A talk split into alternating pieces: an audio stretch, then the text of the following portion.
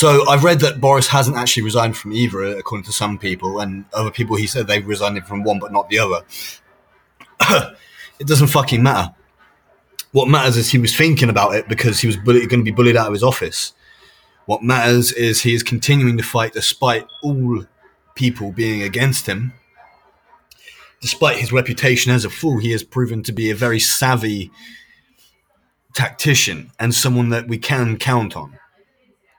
So, mad respect to Boris. He always has a place in our England, our United Kingdom.